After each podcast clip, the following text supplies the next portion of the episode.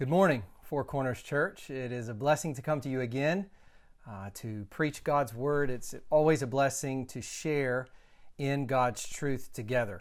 Let me get you at this time to turn in your Bibles to Romans chapter 1. And today we're going to be looking at verses 5 to 7. So I would encourage you, if you have kids there with you, that you have them open up their Bibles uh, to Romans 1, even if they're very small, that they would be able to get used to holding God's Word in their hands and reading it and seeing it on the page and seeing their parents read it. So, Romans chapter 1, verses 5 to 7. We are continuing in our series in the book of Romans. And our time in Romans so far has been focused on the greeting. And the greeting runs from chapter 1, verses 1 to 7. So, the first seven verses of the epistle. And these are Paul's words to his Roman readers, those who are in Rome, the Christians in the city of Rome.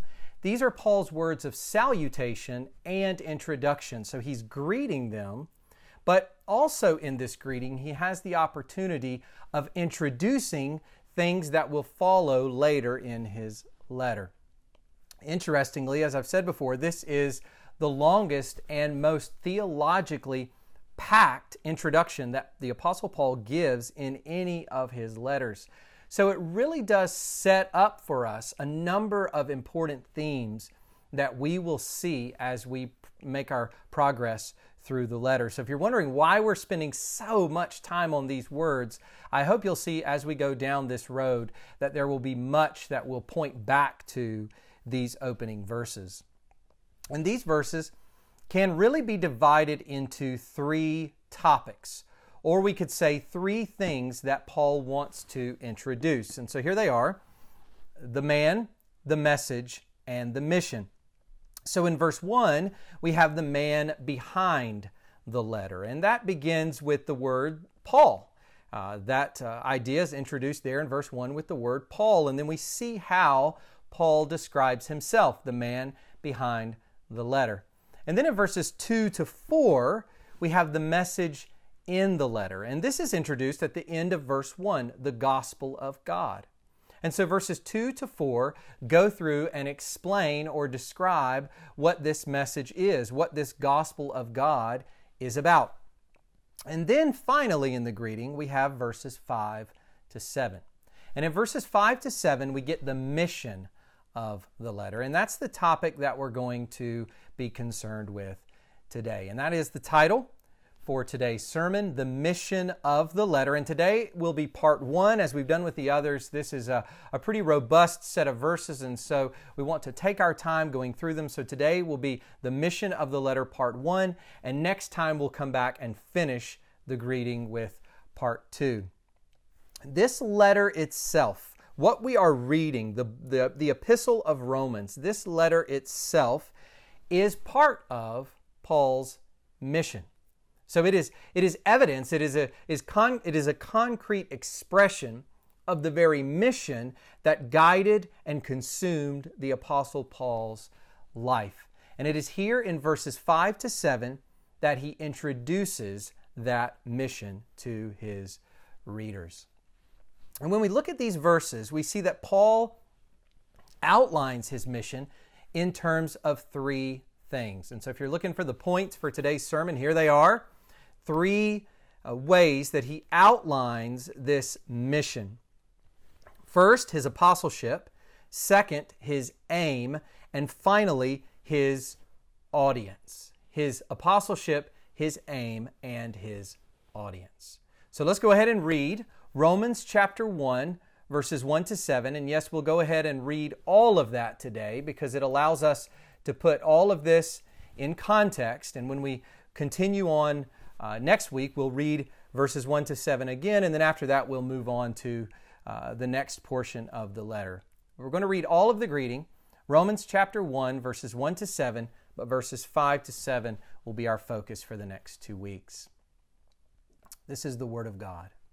Paul, a servant of Christ Jesus, called to be an apostle, set apart for the gospel of God, which he promised beforehand through his prophets in the Holy Scriptures, concerning his Son, who was descended from David according to the flesh, and was declared to be the Son of God in power, according to the Spirit of holiness, by his resurrection from the dead.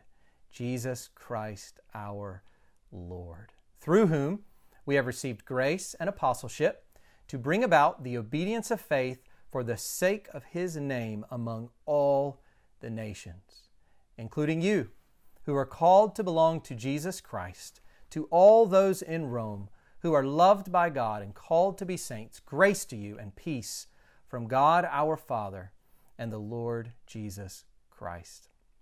So let's go to God in prayer and let's ask for his blessing on this time together. Let's ask that He will give us clarity about His Word. There's much to consider here, and that God would, would help us to live His Word, to, to go out and not just to, to hear it and to think on it and mentally assent to it, but to live it, to have this Word become uh, an expression of everything that we do in our lives, that, that God's Word binds us, that God's Word governs us. And so we're going to pray that what God does today through His Word will be uh, cataclysmic, even in our lives. That God would speak to us today in ways that minister to us, that we will look back on in years to come and we will say, God changed my life. God worked in my life. God turned over a, a new stage in my life. He, he brought fresh repentance, He brought fresh faith as we came to His Word. And so we're going to ask for that every time we come to God's Word.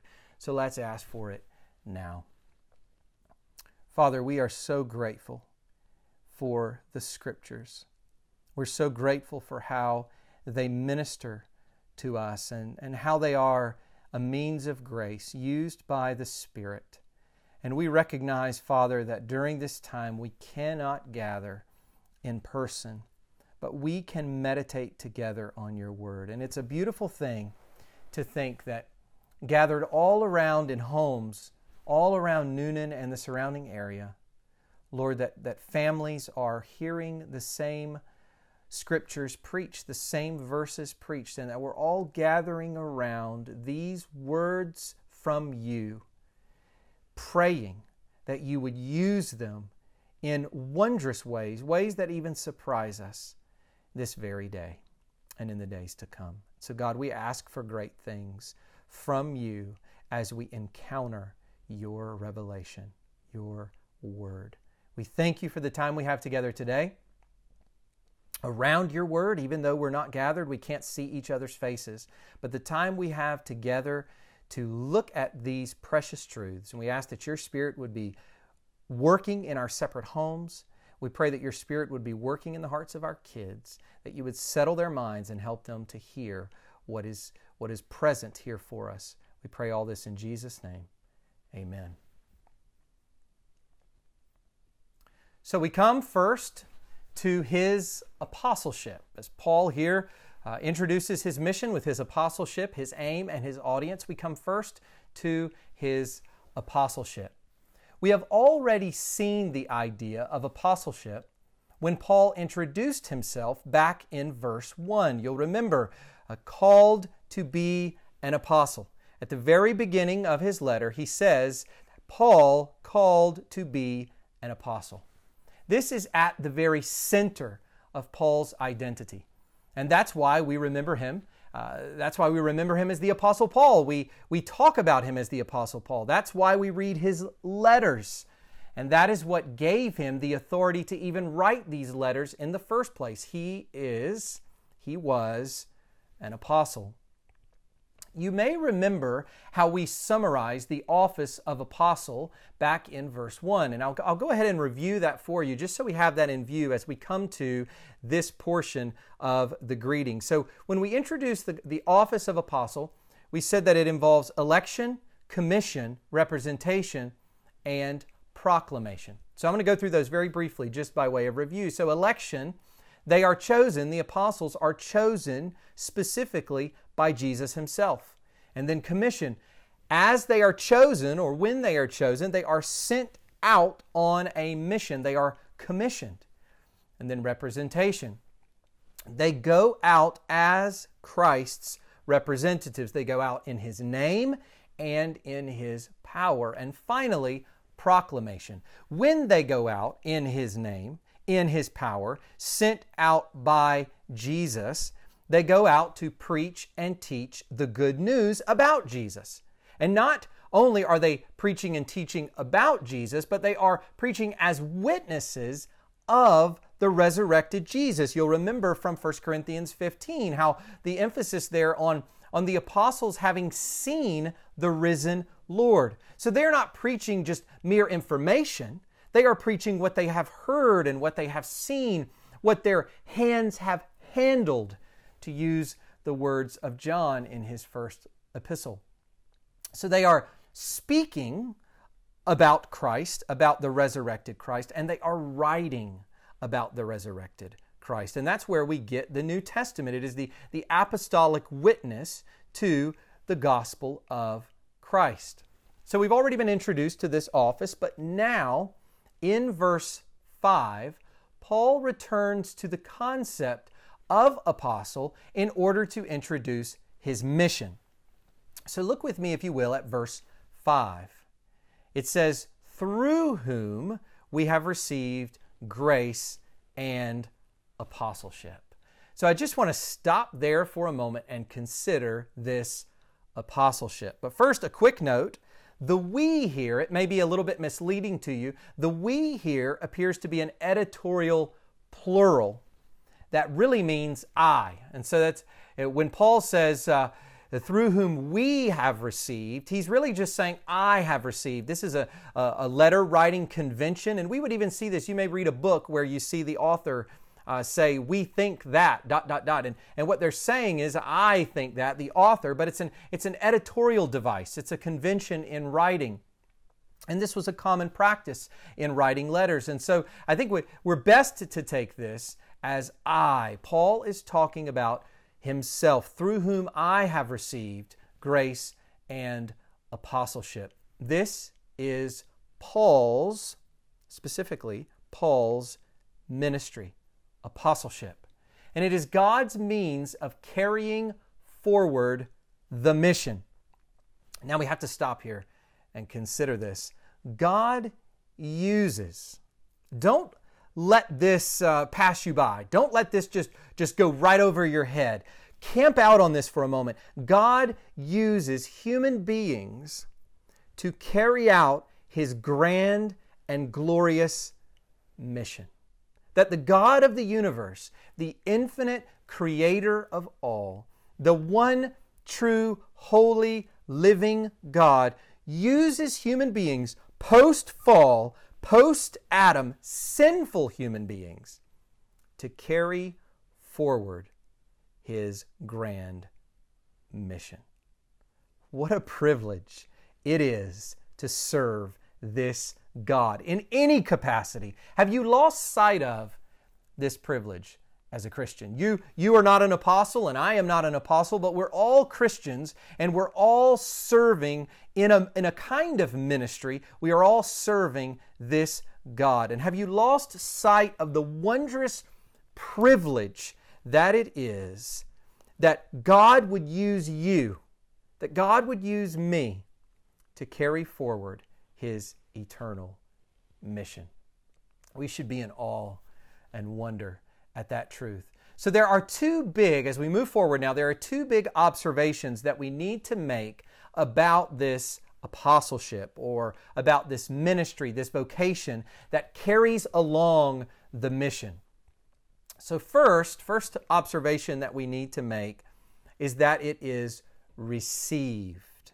It is a gift, and even further, it is a gracious gift. It is undeserved and unearned. The text here could be rendered the grace of apostleship, through whom we have received the grace of apostleship.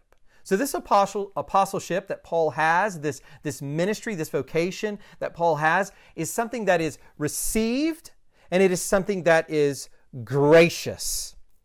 Paul frequently refers to his ministry in these terms as a gracious gift from God. So I don't want to put too many texts on you, but I do want you to see this as it's emerging in the New Testament. So let me give you a few instances where Paul sees that his uh, apostleship, his ministry, is an act of God's grace, that it is a, a gracious gift that God has given him. So 1 Corinthians 15:10 says, Paul says this, but by the grace of God, I am what I am. And his grace toward me was not in vain. On the contrary, I worked harder than any of them, though it was not I, but the grace of God that is with me.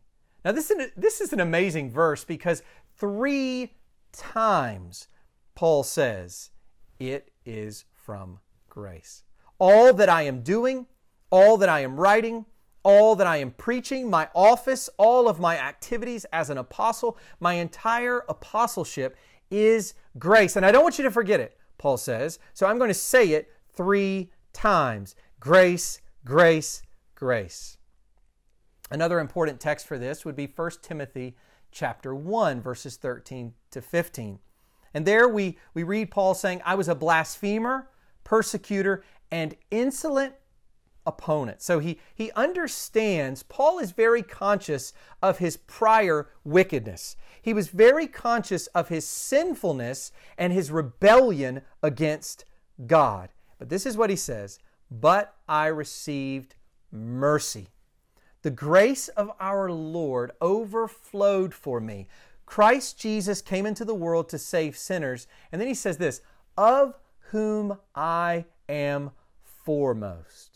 Paul understood that everything he was, his identity in Christ, his identity as an apostle of Christ, was an act of grace, a gift of grace given to him by God. And then we read in this very epistle in Romans, Paul repeats the fact that his apostleship or his authority as an apostle is by grace. So let me give you those two texts here Romans 12, verse 3. For by the grace given to me, I say to everyone among you. And then he goes on to give instruction. And if you're familiar at all with Romans, Romans chapter 12 is filled with these imperatives. He's, he's basically outlining what the Christian life should look like and what a Christian should be doing. And, and he gives this with his authority as an apostle, but he starts by saying, By the grace given to me, I say these things. Not just authority in a vacuum, but authority that is built entirely on grace. And then Romans 15 15. But on some points I have written to you very boldly by way of reminder because of the grace given me by God. So he does not want his readers to forget that in the midst of all the imperatives that he gives as an apostle, he is giving them as one who has been greatly graced by God. There's an implication for us here that I think is really quite massive. And here it is all of our service is grace to us. Now, what do I mean by that? Well, let me say it this way when we serve, when we do anything to serve uh, any capacity, any, any kind of, when we serve in any capacity, we carry out work for the Lord. This is this tends to be the way we think. We tend to think that we are doing it to Him and for others. So when we serve God, when we serve others, we tend to see ourselves at the center. And we tend to see a, an arrow pointing upwards. We are serving God, it's unto God, it's to Him, and it's for others. And this is very biblical idea. These both of these are very biblical ideas. Whatever we do, we do as unto the Lord. And there's that arrow pointing upward. And then we do it for others. We love others. We do the work that we do for the good of other people. And so it is right to see it in these terms. But I want to kind of reverse this a little bit. I want to change our thinking or tweak our thinking or fill out our thinking just a little bit with what we're encountering here. And it's this that when we serve, what we really need to understand is that we need to flip this and understand that it's not so much that we are serving God and we are serving others, but it is that when we serve, we are experiencing the very grace of God to serve. In other words, our service, Our work for the Lord, the things we do for the Lord, are themselves gracious gifts from the Lord. To serve God is itself a gracious gift. And maybe this will cut down a little bit on our pride. As we're tempted to, when we do things or when we serve others, we're tempted to, to kind of stack that up in our minds, but maybe instead we'll be more grateful to God that He would give us the grace of being able to do things for His glory and the good of our neighbor. Second, this mystery is through Christ. So we've seen here from the beginning of this verse that it is received. This ministry, vocation, this apostleship of Paul is received as a gracious gift. But secondly, we see that this ministry is through Christ, through whom we have received, through Christ. Paul's calling and work are gifts from God mediated through Christ. Everything he is, everything he does, must be traced back through the Son of God in power, through Jesus Christ our Lord. Everything moving through Christ. And what this means really is dependency and power. If everything is mediated through Christ, then that leaves us, and it left Paul, in a place of dependency, but also a place of power. You see this, I think, in two you see it all over the New Testament, but here are two texts where you see this dependency and power. 2 Corinthians chapter 12 verse 9. Paul is dealing with his thorn in the flesh. It's unclear what that is, but but he prays to the Lord Jesus to take it away. And Jesus says this to Paul My grace is sufficient for you. And what that reminds us of is that that grace is flowing through Christ. It is coming to Paul through Christ. It is empowering him even in his weakness, and it is something upon which he must depend. We see this also in John chapter 15 verse 5. This was the first passage that I preached when I came to Four Corners about five years ago. I, I started with John chapter 15, verse 1, and I remember so clearly working through those verses. And, and one of the most powerful verses, I think, that we have in the New Testament uh, for, for the Christian life is John 15, verse 5. I am the vine, Jesus says, I am the vine, you are the branches. He says this, apart from me, you can do nothing. Everything comes from God through Christ. It flows through Christ. There is dependency and power. Apart from Christ, apart from receiving what we are and do from Him, we are absolutely unable to do anything that is truly eternal and worthwhile. I want us to see, too, that it is focused and exclusive. As we think about it being through Christ, we think about it being uh, de- dependent and empowered, but we also see it as focused and exclusive. If the gift is, hear this, if the gift is from God through Christ to Paul, then all of Paul's service must be back through Christ to God. It is a focused path, whether it is from God to us or, or from us to God. It is always passing through Christ. It is always mediated through Christ.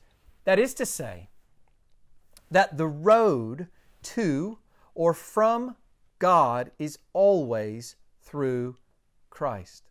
It is not a generic devotion to a generic God but the God and Father of our Lord Jesus Christ. He's the one from whom we receive, and He's the one to whom we direct all of our work and all of our service. And whether it is coming from Him or going back to Him, it is always through Christ. Let me say it this way if we're not doing it through Christ, we're not doing it for God.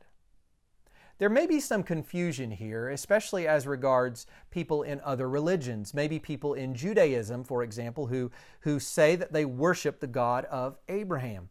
Or even others from other religions, or, or folks who, who just kind of have a generic idea of God. We may see them go and do good deeds, but we can never say that what they are doing is for God or to God unless it is through in the name of Christ.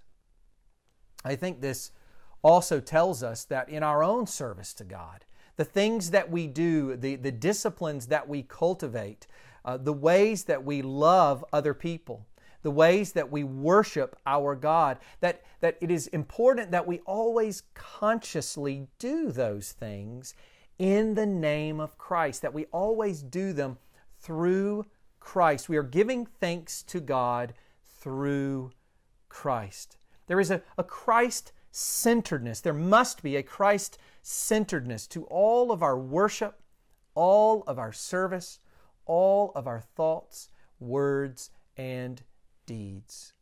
Christ is at the center. So that's one aspect of the mission that we have here his apostleship the ministry of apostleship which Paul has graciously received from God through Christ. So that was our first point for uh, this morning is his apostleship. But now we go to our second point and that is his aim. What is the purpose of apostleship? What is the purpose of all Christian ministry for that matter? Or let me ask it more specifically what is the purpose of our church? You know, as we think about Four Corners Church, we ask the question, you know, often as elders, we as we came up with our vision statement and as we as we oversee the various ministries of the church and as we engage with those who lead those ministries, as we have our elders meetings, it is important for all of us to constantly be asking, what is the purpose of our church? And I know that churches, and we've done the same, come up with a pur- purpose statement or a vision statement. But any purpose statement, any vision statement or mission statement of a church must always go back to what we're going to see here in a moment. What is the purpose of our church? What is the purpose? What is the aim of this mission that goes all the way back to the very beginning of creation, really, but here we're looking at the Apostle Paul going all the way back to the work and ministry of the Apostle Paul. Well, here Paul gives us the answer. Look at the rest of verse 5. He says that this apostleship that he has, this gracious apostleship that he has received, is to bring about the obedience of faith for the sake of his name among all the nations. You see how Paul just stacks up these phrases and these words. It's one of the reasons why people uh, have taken so long to preach through Romans. And you may be saying why, why we're taking so long to get through even these opening verses or why commentaries on Paul's letters are so large is just think about all that is packed into these this very short space, these, these very few phrases to bring about the obedience of faith for the sake of his name among all the nations. What we have here is one purpose for a greater purpose. Or back to the word here for our point, his aim. What we have here is one immediate aim in order to meet an ultimate aim. So we have two aims here one that's immediate and then one that is ultimate. So we're going to take a little bit of time to look at both of these. So, first, the immediate aim. The immediate aim is to bring about the obedience of faith among all the nations. And actually, among all the nations goes with the obedience of faith. We have it here in the original language. It reads, to bring about the obedience of faith among all the nations. Obedience of faith. This idea is how Paul chooses to both begin and end his letter. It's very interesting. in the epistle to the Romans, he, he begins in the opening verses, and in the final verses, he mentions that this is to bring about the obedience of faith. So, chapter 16, verse 26, there it is to bring about the obedience of faith. So, we know this is a key concept for the apostle. Scholars have debated what is meant by the obedience of faith. And frequently, what you will find in commentaries, and, and I think this is a good thing because there is the desire to be as precise as possible. And we're so thankful for those brothers uh, who, who write these commentaries that are so uh, precise and that take so much time and expend so much labor to delineate the fine points uh, of, the, of the grammar and of the syntax. But scholars have debated, debated precisely what is meant by the obedience and faith uh, of faith. And sometimes uh, two ideas really that can go together are, are, are kind of opposed to one another. Oftentimes you will find in, in commentaries that scholars will say, well, it could be this, it could be that, it could be this, it could be that, and, and they'll have to fall down on one of them rather than, than rather than seeing maybe a couple or two or three of them as aspects or facets of what we find. And I think that's the case here. It seems to bring together this idea of the obedience of faith, which is the immediate aim of Paul's ministry, of the mission. It seems to bring together a couple of ideas that exist side by side, simultaneously. And so here we go two ideas packed into this notion of the obedience of faith. Idea number one that faith itself, whereby one is saved or whereby one becomes a Christian, is understood in terms of obedience or submission to the Lord. And if you are understanding it in this way, you could translate this the obedience that is faith. So when Paul says that his immediate aim is the obedience of faith, he is saying the obedience that is faith. So let me show you where I think this comes from uh, elsewhere in the book of Romans. So, Romans chapter 10, verse 16. Notice what Paul says here, but they have not all obeyed the gospel. He's speaking about Israel, the nation. But they have not all obeyed the gospel. For Isaiah says, Lord, who has believed what he has heard from us? So notice that he's, he's kind of equating obedience and belief. So to obey the gospel is to believe the gospel. They have not believed the gospel, they have not obeyed the gospel. We see this same idea in the very next chapter, Isaiah, uh, Romans 11, verses 23 and 30. So Paul describes there that Israel is largely in a state of unbelief, which he then in verse 30 says is a state of disobedience. So they're kind of equating the two that, that unbelief can be understood as disobedience, and going back to the previous uh, passage, disobedience to the gospel. Disobedience to the gospel, unbelief. And I think what we have here is the image of a parent calling a child. So you imagine a parent going outside on, on the front porch, and the child is over on the side of the house, and the parent says, so and so, come here. And the child then either comes and hears and listens to, same idea of obey, to listen to. The child uh, submits to his or her parent's voice, listens to it, and comes when he or she hears the voice. The same is true of God. God, God is issuing a call to the world, the call to come to Christ, the call to believe in his Son. And when that call to believe goes out, some obey the gospel and they come and believe in Jesus. They listen to, they hear that call and put their trust in Christ, and others do not.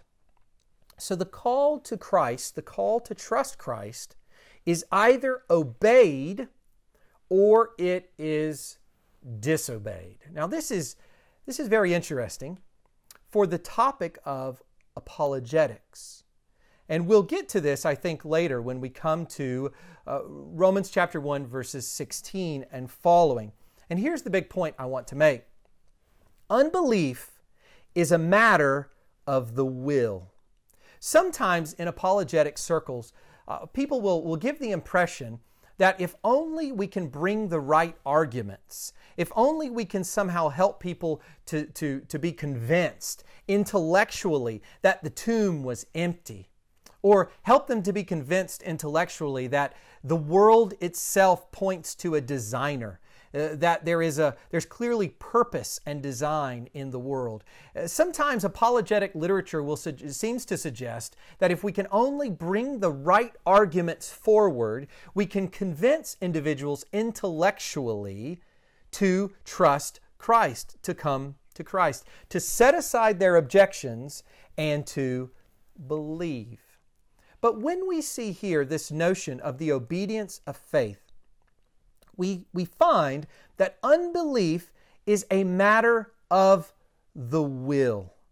People do not believe in Christ. They do not trust Christ because they do not want to trust Christ, because they do not want to submit to Christ. So, obedience and faith here understood together and in some ways equated as we read it here in, uh, in Paul's language. So that's idea number one. Now we come to idea number two. And this is closely related to the first. So, once again, we're unpacking this idea of the obedience of faith. We're saying, look, this is the aim. This is his aim. Paul, as he's writing, he's saying this is his aim. The, aim, the immediate aim that he's after is the obedience of faith. Idea number one is that it is in, in some way kind of equated with faith. To obey, to submit, is to believe. To believe is to submit and to obey. But here's idea number two an ongoing life of faith is one characterized by obedience. And so we could render it this way the obedience that flows from faith. And that's exactly what Paul wants to encourage the Roman Christians in. As he writes this letter, they are believers. They have already obeyed the gospel in the sense that we just discussed. They've already come to faith in Christ. They have already listened to the call by God's grace, listened to the call, and they've come to believe in Christ as God's Son, as the Messiah. But he wants them now that they have believed to continue in that obedience, a life of faith, a life of obedience, the obedience that flows from that faith. And I think we see this playing out in Romans chapter 6, and we will get there. I don't know when, but we will get there. Romans chapter 6, verses 15 to 18. I want to read these verses and I want you to see how obedience is functioning here. He says, What then? He's just described God's grace to us. He says, What then? Are we to sin because we are not under the law, under law, but under grace? By no means. Do you not know that if you present yourselves to anyone as obedient slaves, you are slaves of the one whom you obey, either of sin, which leads to death, or of obedience, which leads to righteousness? But thanks be to God that you who were once slaves of sin, listen to this, have become obedient from the heart to the standard of teaching to which you were committed, and having been set free from sin, have become slaves of righteousness. In other words, they, they have already become obedient by embracing the gospel, but now they are to present themselves to righteousness and to a life of obedience. They are not to obey sin, but they are to obey Christ. They are to obey righteousness. They are to live a life of obedience that flows out of that faith, that initial obedience whereby they were saved. So, what does this tell us? Well, I think it tells us the same thing that we learned from the life of Noah and Abraham. So here Paul is giving us a phrase, and elsewhere in Romans 6, he's explaining it, but he's helping us to understand a truth that was illustrated for us back when we were going through Genesis, and I think particularly in the life of Noah and Abraham. We saw there the relationship between obedience and faith. They believed, they obeyed. These two woven together as one. I want to give you a quote here from Thomas Schreiner uh, that I think brings this together well. He says, Faith and obedience should not be sundered, or split apart, as if Christians could have the former without the latter. Christians cannot have the former without the latter. And what that means is that a life of disobedience to the Word of God reveals itself to be a life of unbelief. We cannot walk around saying that we believe in Christ and yet we disobey Him. What Paul is doing with this language is he is showing us that when we come to faith in Christ, we come to faith in Christ as Lord. We obey Him, we submit to Him. And that is part and parcel of what it means to trust Him for salvation. So now we come to the scope, really, of all of this and this immediate aim of Paul's mission.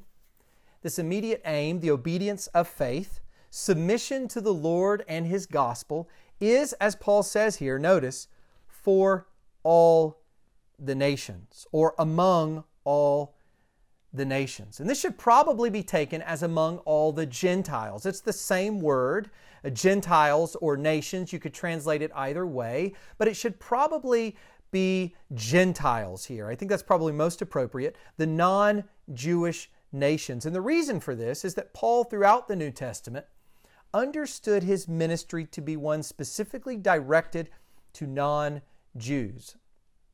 Now we know that Paul frequently preached to Jews. He would go to places and he would begin his ministry in the synagogues preaching to Jews. And there were some Jews who were in the church the church the house churches in Rome. So we know that Paul would preach to Jews, but Paul is primarily concerned with his gospel going to the Gentiles, the non-Jewish nations. And we find this all throughout the New Testament. I could give you so many verses, but let me just give you two here from the book of Romans. Romans 11 13, Paul says, I am an apostle to the Gentiles. And then in chapter 15, verse 18, he says to bring about, to bring the Gentiles to obedience. That's what his ministry is about, is about. To preach the gospel to the Gentiles, and once again, the language of obedience, to bring the Gentiles to obedience.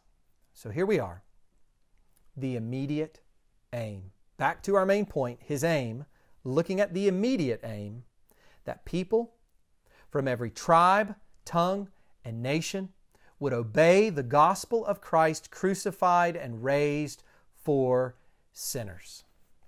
I want to explore here for a moment one of the implications of this that maybe you have not considered. One of the implications of the fact that the mission of God, the mission of God which, which Paul's ministry as an apostle was, was part of and was about, that mission is one that destroys any kind of racism. Let me give you a quote here from John Stott that I think is, is very fitting. If we are to be committed to world mission, this is the mission of Paul, this is the mission of God. If we are to be committed to world mission, we will have to be liberated from all pride of race, nation, tribe, caste, and class, and acknowledge that God's gospel is for everybody, without exception and without distinction. Now, I can't look into the hearts of anyone in our congregation or anyone who might be listening to this. We have our various actions, but you know the, the chances are that there there is racism in some of our hearts that if we were to go all throughout uh, the south in particular the, the, his, the heritage of racism that has existed particularly in the south we would find this kind of racism existing alongside of christianity and in decades past and even today and what we need to understand is that uh, it really is to, to be a Christian and to be a racist is, is an oxymoron. That to be a Christian is to be a person who understands that the mission of God is for all the nations. It's for all peoples. So it disallows any form of racism. So if you if you're harboring racism in your hearts towards any people group, towards any race, I want you to consider this. Have you really thought about what it means to be a Christian situated in the larger mission of God?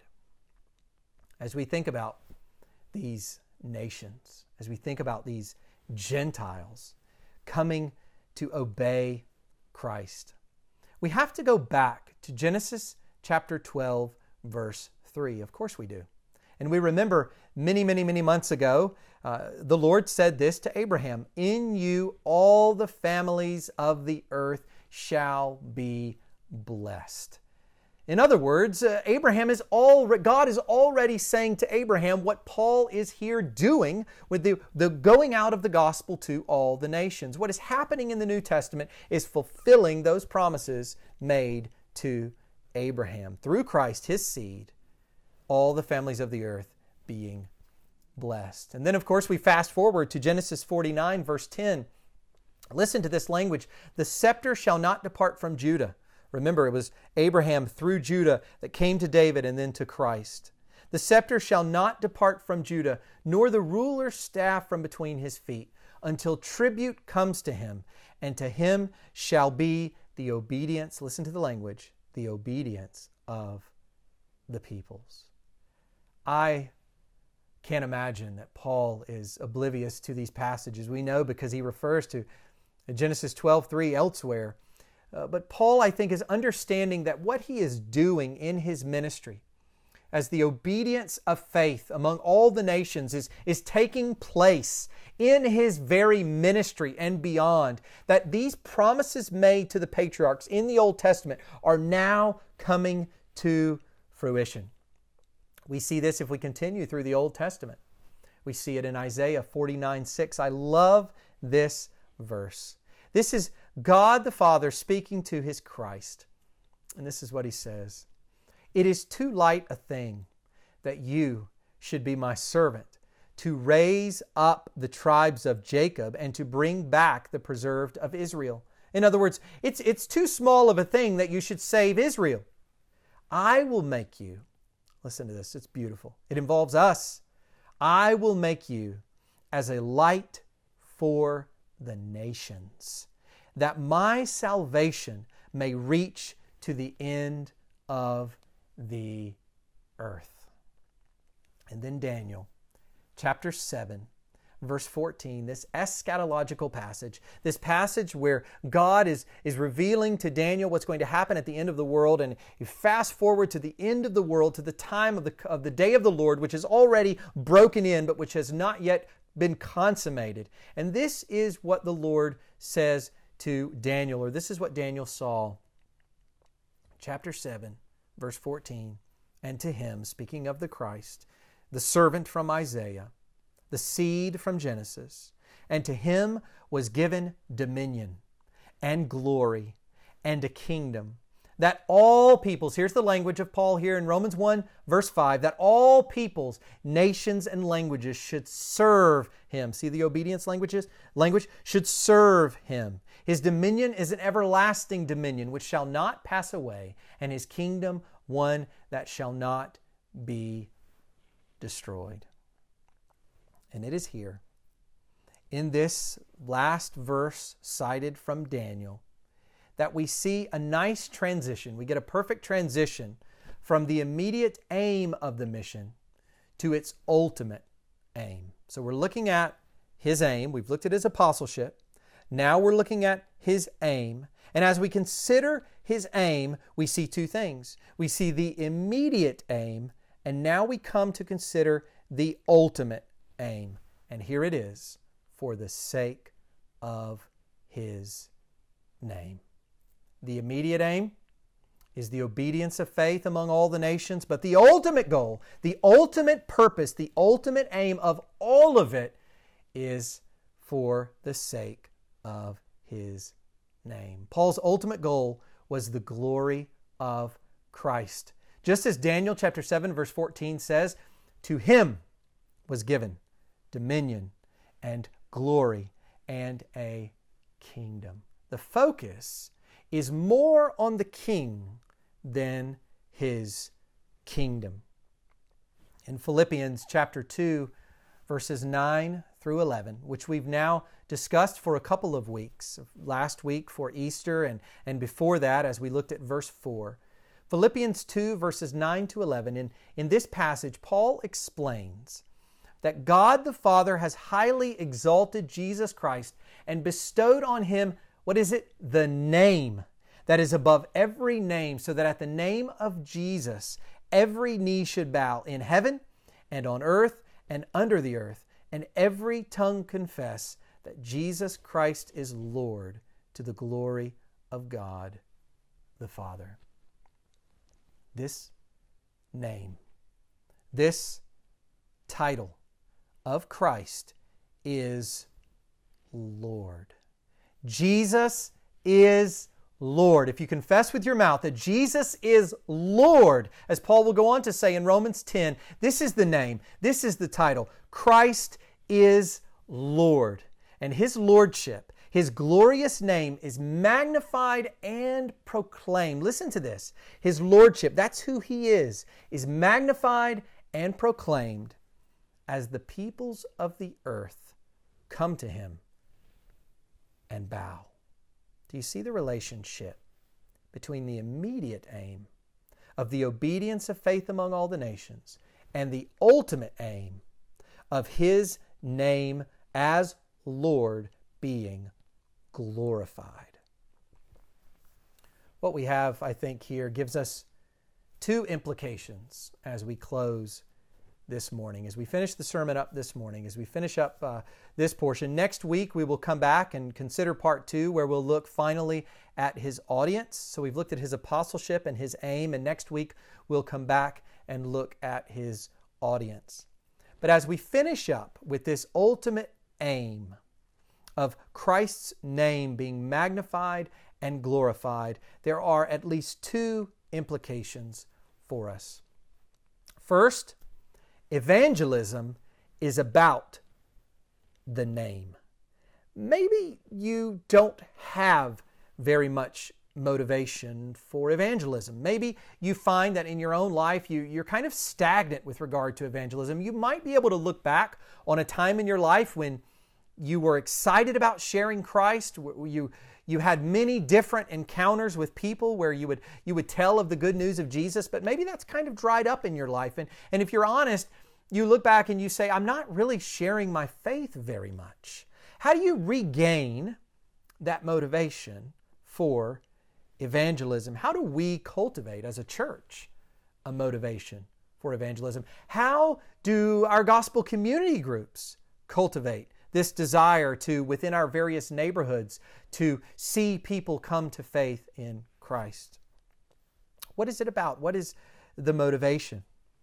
Well, yes, we care about lost people.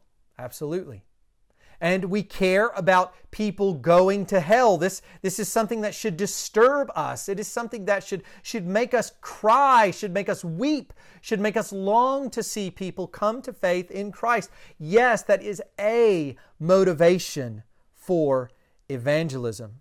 But I want you to see this this morning. Even as Paul thought about his mission, the driving force behind evangelism rightly understood and rightly practiced, is nothing other, hear this, nothing other than the glory of Christ. And that tells us something. It gives us a prescription for how to grow in our evangelism. If you're stagnant in evangelism, the answer is cultivate in your heart an understanding and a passion for the glory of Christ. When the glory of Christ becomes so special to you and so important to you, and as Christ grows and grows and grows, you will find an inevitable push to go out and tell other people about Him because you won't be able to stand the fact that His name is not named somewhere or that there are people who do not bow to Him as the majestic Lord. This is the fuel for evangelism. One final implication this morning. When we call people, when we call people to a so called faith that is devoid of obedience, a kind of easy believism, a kind of come and pray a prayer and just say you believe in Jesus or, or profess Jesus, a kind of easy believism that is devoid of any understanding of obedience. Listen to this we do not magnify the name of the Lord whom they are to obey. When we are calling someone to trust in this Christ, we are calling them to trust in this Christ as Lord. To call them to anything other than 100% submission to Christ as Lord is to not magnify the name of Christ as Lord. So let us practice an evangelism that magnifies His great name. And what is it? What is it that glorifies the name? That's what we should be about individually, as families. That's what we should be about as a church. This was the all consuming passion of the apostolic ministry and has been the passion of the Christian church throughout the centuries. What is it that glorifies the name? Here I want to quote John Murray. He says this It is not an evanescent or evaporating act of emotion, but the commitment of wholehearted devotion to Christ and to His gospel. Let me ask you this morning do you have in your heart this wholehearted devotion to Christ? This commitment to Him that He is your master, He is your Lord, He is your everything. Have you come into the kingdom by way of the obedience of faith to this majestic Christ. That is why Four Corners Church exists, and that is why you exist. Let's go to the Lord in prayer. Father, we thank you for this great mission. Father, what a privilege it is to be a part of this grand mission that has been moving forward since the very beginning of creation. What a privilege we've had to go through Genesis and now to be in Romans and to just see so quickly. We don't even have to get far into the book to see so quickly how it can be traced back to your plan at the beginning of, uh, of your people, of, of Israel, going back to that genealogy that goes from Noah, from Adam to Noah, and from Noah to Abram and then all the way forward to, to Judah, and then to David, and then to Christ, who is presented to us in the New Testament. Father, how, how wonderful your Bible is, how wonderful your plan is. We just give you praise. We give you glory for who you are and for what you have done through your Son. So, Father, I pray for our evangelism. I pray for our submission. I pray for our sanctification and obedience as individuals within this church. I pray for those among us who are nominal Christians. Oh, Lord, undoubtedly, there are some who, who are moving within the circles of Four Corners Church, attending services, maybe even for a long time, who are not saved, who are not converted, who have never submitted to Christ, bowed to this holy, majestic Son of God in power, Lord Jesus Christ. I pray for them, Father. I pray that you would, by your sovereign grace, turn their hearts to you, that you would put obedience in their wills, and God, that you would work in them your glory, the glory of the name, that He would shine forth from their hearts and their lives, from each of our hearts and lives. We pray all this in Jesus' name. Amen.